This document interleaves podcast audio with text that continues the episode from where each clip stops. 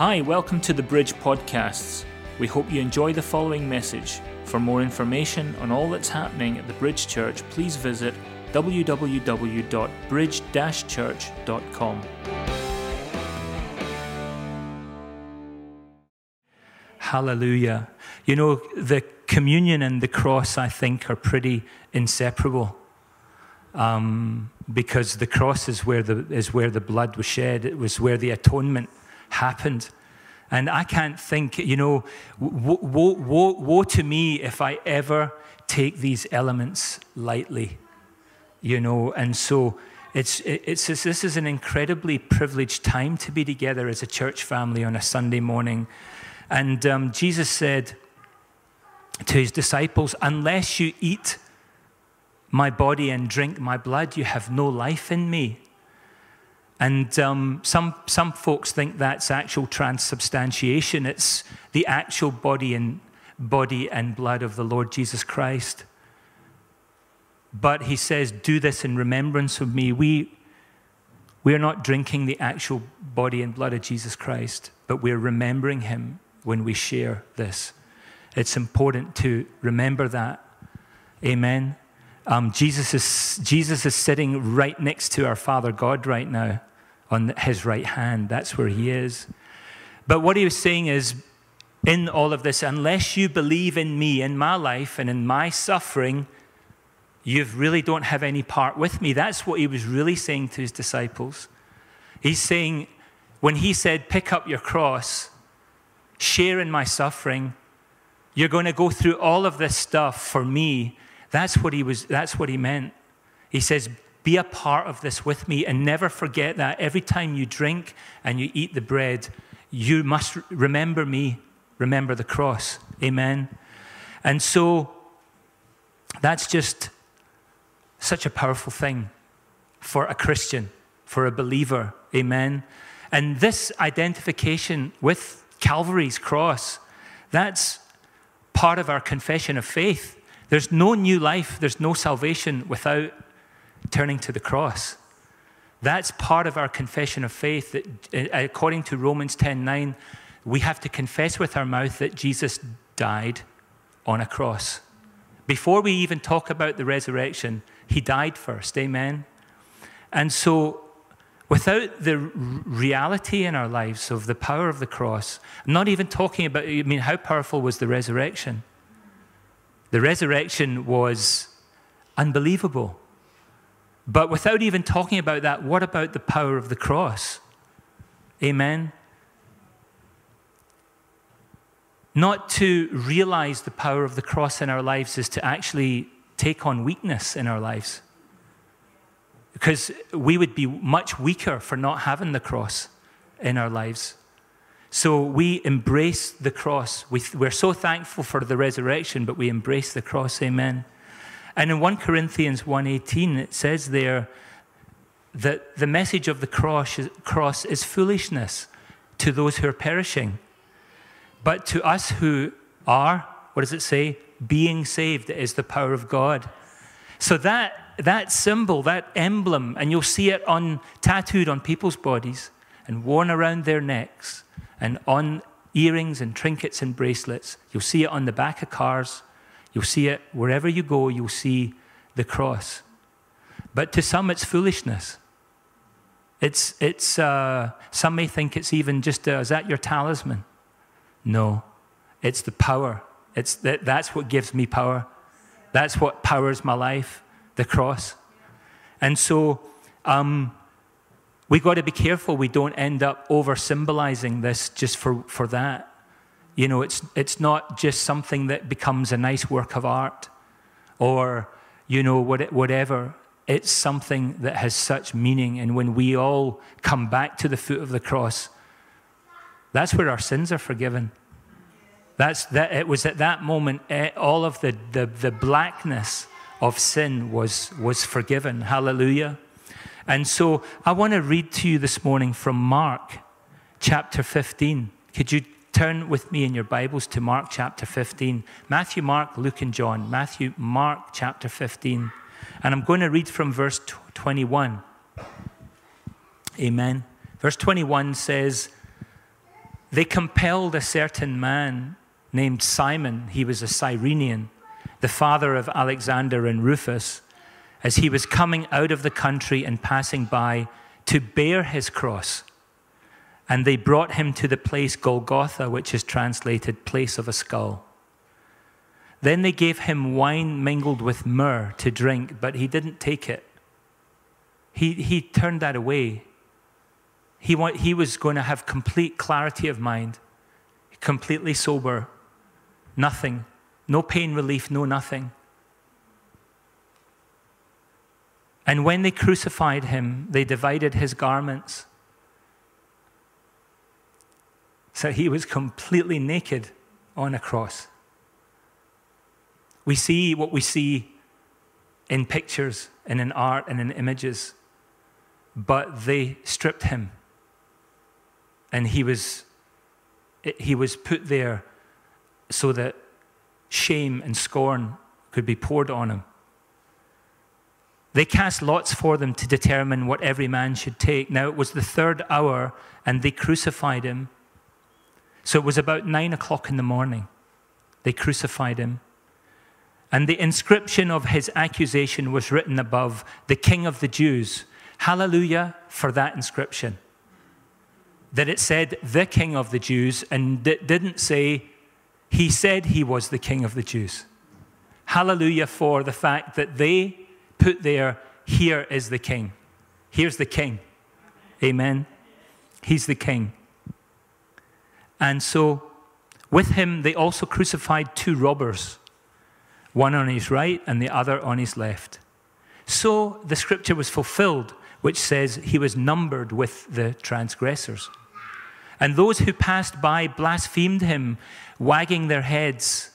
Can you have this mental picture of these people walking there and saying, Aha, you who, who destroy the temple and build it in three days, save yourself and come down from the cross. Likewise, the chief priests also, mocking among themselves with the scribes, said, He saved others, but himself he cannot save. Let the Christ, the King of Israel, descend now from the cross that we may see and believe. Even those who were crucified with him reviled him. Amen. Then in verse 33, now when the sixth hour had come, there was darkness over the whole land until the ninth hour, until about three o'clock. And at the ninth hour, Jesus cried out with a loud voice, saying, Eloi, Eloi, Lama Sabachthani, which is translated, My God, my God, why have you forsaken me? And some of those who stood by when they heard that said, Look, he's calling out for Elijah. Then someone ran and filled a sponge full of sour wine and put it on a reed and offered it to him to drink, saying, Let him alone. Let us see if Elijah will come to take him down. You can imagine the contempt in their voices.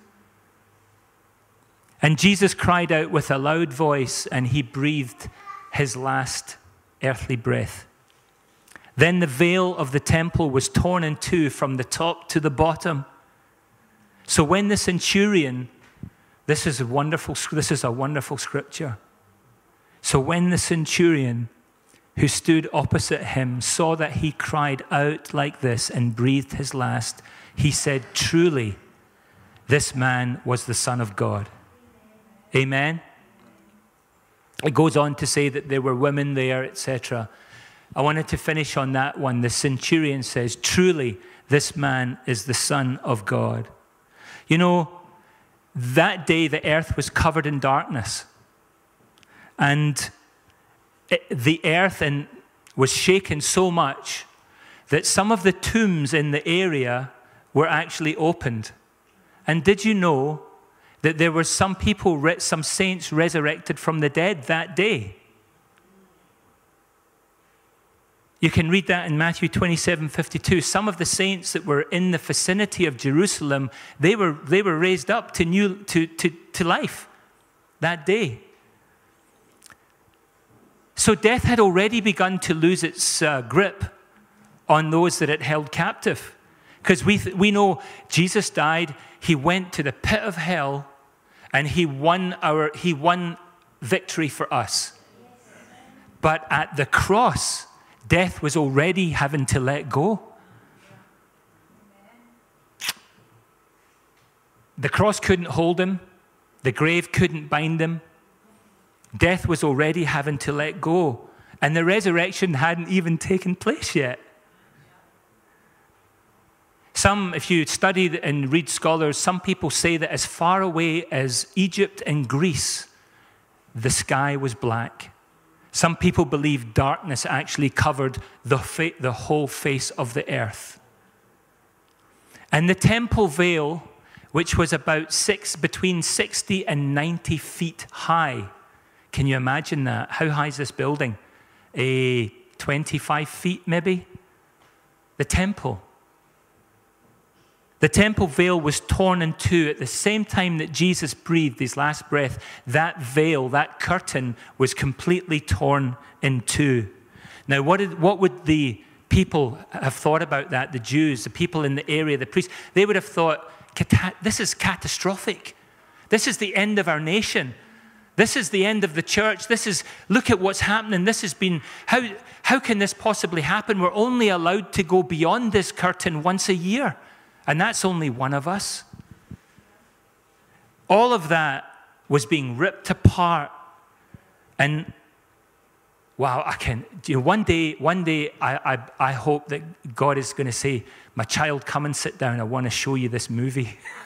this is what happened on that day. I'm going to be like, I'm not moving. I want to see. I want to see that with my own eyes. I have faith. I have, I have see these, I see all this in by eyes of faith. The Holy Spirit has given us all a creative mind. I imagine what it must have been like.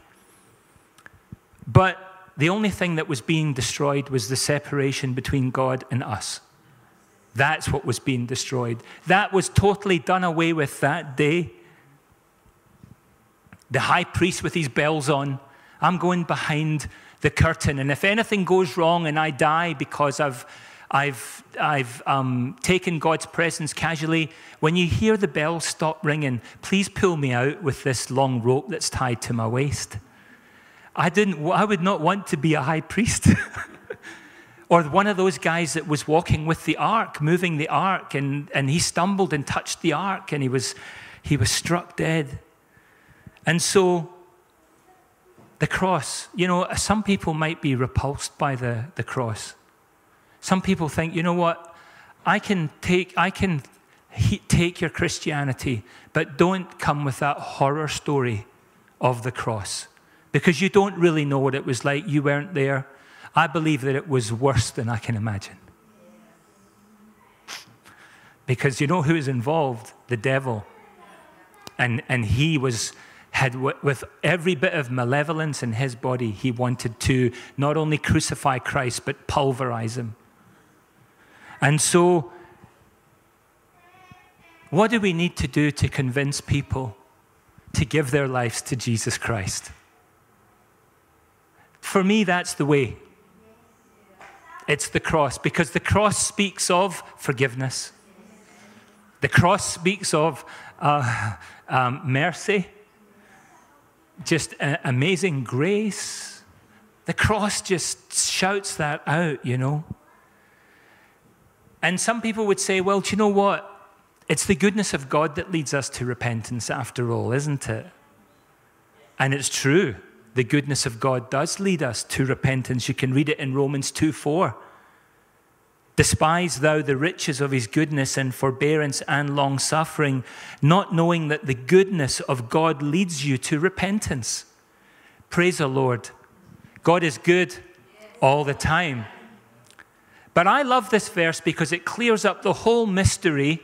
And if you can put your hands up if, you, if you've ever thought like me, why do people that are wicked get along just fine? Why do people, why do people who have no interest in God or the church, why do they, why do they all sail along and everything seems to be just fine?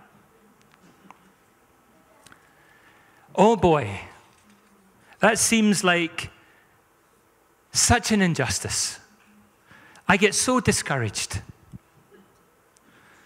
Maybe it makes us tempted to think, do you know what? I could still go back and enjoy the pleasures of life just like everyone else, and it'll be okay because God is good and He'll lead me back. I'll, I'll repent. The sun shines on the righteous and the unrighteous anyway, so everything's going to be fine. But if you read the next verse, it solves the mystery. Because it says there, but God's word says that you're storing up a treasure for yourself. And you'll be accountable to the hardness of your hearts towards me one day. So all of all of this, despising, despising God's goodness, his forbearance, his all of that, you're storing up a treasure trove for yourself, but not in a good way. One day accountability will come. And so the goodness of God to people who reject God's character, it's not intended to encourage them or give them a license to keep on living life any way they want. It's meant to win them to Christ. Look how good I am. I guarantee you, if you would forsake those things that you hold so dear, I promise you a blessed life. Not an easy life, but you will be blessed. You will be taken care of. You will go, you will go through trials and tribulations, but I will never leave you or forsake you. And this life is a breath. I was, um, on Wednesday this week, I was searching for, asking for a title for the message today. And the Holy Spirit said to me, You're going to speak on suddenly. This is before the weekend, before my grand goes. He says, You're going to speak on suddenly. I said, Ah, okay. In the twinkling of an eye, one breath. How many times have you, how many times have you blinked your eyes since you've been at church, Lewis? dozens of times. In the blink of an eye, in the blink of an eye, your life could change. In the blink of an eye. And so I thought, okay, suddenly, there's too much at stake for us to, in the times that we're living in now, to say, do you know what, just a little bit longer, Lord just a little bit longer, I'm going to do your, I'm going to come back. I'm going to do your will with my whole heart. I'm going to serve you again. Just a little bit longer. But in the twinkling of an eye, he's, Jesus is coming back.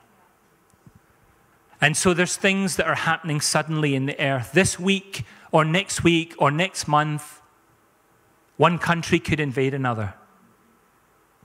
A war could be declared. A catastrophe could happen in your local area. Anything could happen. Amen. But Psalm 16 11 says that you'll show me the path of life because in your presence is fullness of joy, and at your right hand are pleasures forevermore. So, we, uh, the, the pleasures we enjoy here are for a season, but at his right hand there's pleasures forever and ever and ever into eternity. Amen. And so, you know, this joy, I was having a conversation with a young man recently. We talked about that. The word says that for the joy set before him, Jesus endured the cross. Because if we know there's joy at the end of the road, ah, there's joy in the there's joy on the journey too. But there's joy for the joy that was set before him. He endured the cross. Where is the joy? The joy is in the presence of the Lord. And where are we today? We're together in the presence of the Lord. Wherever two or more are gathered, there I am in the midst of them. Please come to church, family, if you uh, spread the word. Come back to church. Come back to church. Do not be put off by scientific opinion, whether it be fact or not, come back to church. Because there'll be one thing after another, after another. Suddenly there'll be another virus. Suddenly there'll be another calamity. Come back to church. Come back to church. Amen. for the joy set before me, endured the cross. And that's where that is found, at the right hand of the Father. So we need an encounter with the cross. Amen, church? When we get close to the cross, we read about the passion. Who's seen the film, The Passion of the Christ? We read about the passion that Jesus had to have to go to the cross. We read those words in Mark 15. Does it take us back to the day that we first heard about the cross, that we realized the day that it became so obvious to us that we also said, Surely this man, Jesus, is special. Does it take us back when, to when we say the same as this? Surely this was the Son of God. Have we said that? Have we said that? Amen. What made the centurion say that? Jesus' character on the cross, because he forgave from the cross. Father, forgive them. Forgive them, for they, they know not what they do. And then on the cross, he cries out to his, to his, to his father. This centurion, something in Jesus' actions and words changed this centurion's mind to believing the power of the cross. Amen? And it really affected the centurion. And having a right view of what Christ did for us on the cross, that's what brings the unbeliever to Christ. Amen? You know, it's one thing to lay down your life as a sacrifice for the people that you love, but it's another thing completely to lay down your life for sin and sinners who hold you in contempt and who hate you. Imagine that. It's one thing, you know, I'd, I'd, I would lay down my life for you. Greater love has no man than this, than he who lays down his life for a friend. Uh, you know what? I would lay down my life for you. And the, the Lord will test us in that area. What he'll say, the shepherd will lay down his life for his sheep. But how much more difficult it is to lay down your life for someone that, that hates you. That, that is the character of Christ that we need to live in this world. Because bitterness and hatred is, it's way up, it's escalating really quickly. Amen. So, you know, this, this, this morning is, was, it's not, a, it's not a funeral or a eulogy. Uh, we honored my grand, but it's about the cross. It's about the communion time we're going to have. And, and death is a part of that. And we have to understand that death makes way for life. Jesus gave his life so that we could have life. So we, we got life through death. Isn't that right? A beautiful exchange took place. place. Amen. And the, the, the sting of death, which is sin, and the victory of death, I, I was looking for a word to describe this, and I came up with the word confiscated. A greater authority took that, took that thing called death and said, You have no more authority over my children.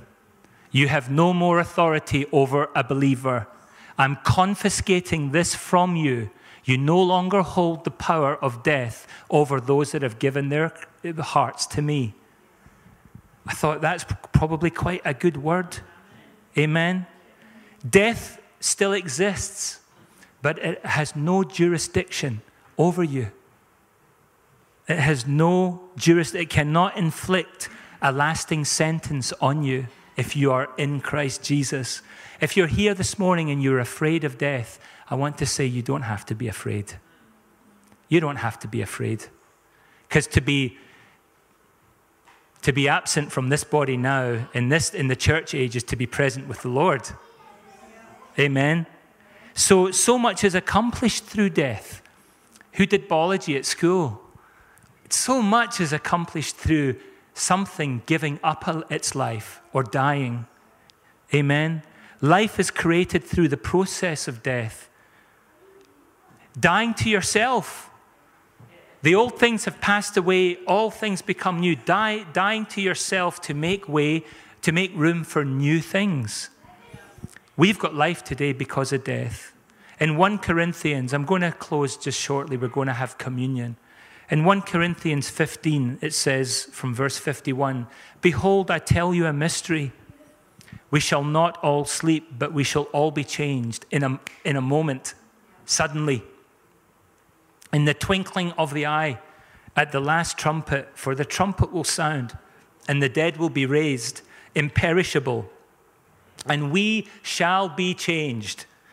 For this perishable body must put on the imperishable, and this mortal body must put on immortality. Oh, the, the you know, Linda and I went to the Fountain of Youth once. Yeah, the real Fountain of Youth. And we drank from the Fountain of Youth. I want to tell you now, it tasted horrible. And it didn't make one bit of difference to me. The Fountain of Youth, it's in Fort Augustus, Florida, if you're interested. And you can go to the Fountain of Youth and drink from the stream with a little cardboard cup and be disgusted by the taste of the water and leave there and you go to the first mirror that you can see and it does not work. The only thing that rejuvenates our mortal bodies is, is the Lord Jesus Christ in his life. It's the only thing that'll bring you, it's the only thing that'll keep you going at 94 year old. It's the only thing that will keep you going past a ton. Hallelujah. God is so good. He, he said, um, three score years and ten, if by reason of strength, three score years and ten. And now people are living to 80 and 90 and beyond. And Satan comes to steal, kill, and destroy, and to rob life, young life. And we declare no in the name of Jesus. No suicide in our area. No dysfunctional families in our area come against the division that, that, that Satan brings into families to bring dysfunction and division. Amen.